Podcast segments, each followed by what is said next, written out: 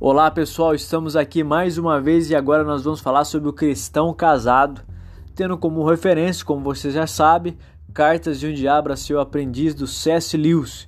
E olha o que ele diz: a simples relação sexual para ele, ou seja, para Deus, torna as pessoas uma só carne.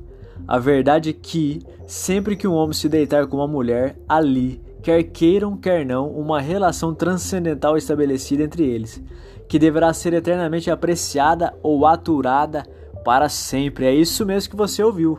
As palavras apreciada ou aturada é o resultado do casamento. Então você pode ter vivido dentro dessas duas realidades: apreciar a vida dois e lutar para viver em paz, um casamento saudável, ou você vai ter que aturar outro. É óbvio que a gente sabe que em alguns momentos o divórcio é permitido pelas escrituras. Eu não vou falar sobre isso, mas vou falar de insistir um casamento para a glória de Deus. Então esse aturar muitas vezes expressa o nosso dever ético de permanecer casado mesmo que o caos esteja instalado no nosso casamento, ou até mesmo quando as afeições são quebradas, mas unido pelo vínculo do casamento, do compromisso e do sexo, o casamento ele foi consumado na eternidade. Então, às vezes a afeição foi quebrada em relação ao marido ou à esposa, você tem que continuar cuidando dela e cuidando dele como um dever ético da sua parte, não querer abandonar para uma novinha. Não, não é isso que a Bíblia fala não. O apóstolo Paulo é incisivo. 1 Coríntios 6,16. Ou não sabeis que o homem que se une à prostituta forma um só corpo com ela, porque se diz serão os dois uma só carne. Em termos simples, para você entender, se você transou com alguém, você se uniu a ela. Já era Playboy, você perdeu. Inúmeros relacionamentos sexuais com diversos parceiros vão agregar e já agregaram na nossa alma todos os vícios de todos os relacionamentos. Daí você que é casado na hora do sexo fica pensando nas outras mulheres que você teve, fica comparando uma coisa com a outra. Para de imaginar outras mulheres no ato sexual. Sua esposa é a sua prioridade. Não há nada mais vergonhoso para um homem casado do que pensar em outra mulher na hora do sexo. Honre sua esposa e pense somente nela. Lava sua mente podre das imagens antigas e respeite a mulher que decidiu compartilhar a vida com você. Isso que é importante. Pare de ser garanhão, de garanhona, achar que você vai pegar todas que você é o cara, que você é a mina. Chega isso daí, mano. Você é cristão. Você não é um objeto de consumo sexual. Você usa e é usado quando você tá não está no evangelho. E a cada semana você vai continuar vazio por dentro, mendigando migalhas de elogio, de sexo, de tudo mais.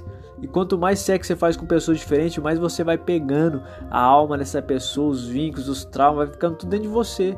Então tome cuidado que cada ato desse vai repercutir negativamente na sua vida emocional e no seu casamento. Como eu já disse, lá na hora do sexo você vai ficar imaginando outras pessoas. Não faça da sua mente uma balada noturna carregada de imagens dos relacionamentos passados. Não Somente precisa de santificação para que cada pensamento seu, meu, glorifique a Deus junto com a sua esposa. Ela merece o melhor que há em você e se tratando de relacionamento conjugal, tudo que você é. Você já parou para pensar que a esposa que Deus te deu, o marido que Deus te deu, eles são especiais? Deus preparou para você? Poxa vida, você tá perdendo tempo pensando em antiga namorada, antigo namorado. Mano, esquece isso daí. Ela precisa ser tratada como uma mulher especial na sua vida. Cuide dela, mano. Para, cuide, pare de cuidar do seu carro, cuide da sua esposa, honre seu leito nupcial com a sua mente santificada e desfrute de tudo aquilo que Deus proporciona por meio do casamento. Eu quero dar alguns conselhos simples para você. Primeiro, honre a sua esposa com a sua mente. Segundo, ela é a sua única fonte de delícias e mais ninguém. Terceiro, coloque a boca no pó em arrependimento por todas as vezes que não honrou seu esposo com seus olhos, cobiçando outras mulheres. Quatro, Deus uniu não apenas duas pessoas, mas propósitos de vida que devem caminhar juntos. 5. Busca o prazer sexual da sua esposa em qualquer lugar, em primeiro lugar. 6. Diga que ela está linda, envia flores, cuide dela, ame-a. E o 7. Os mesmos conselhos valem para as mulheres, exceto o ponto 6, porque tenho certeza que nenhum homem aqui gosta de receber flores.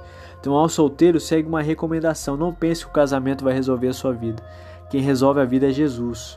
Se você não encontrar contentamento nele, você nunca encontra, encontrará contentamento na sua esposa. Se você é casado, o seu contentamento é Cristo.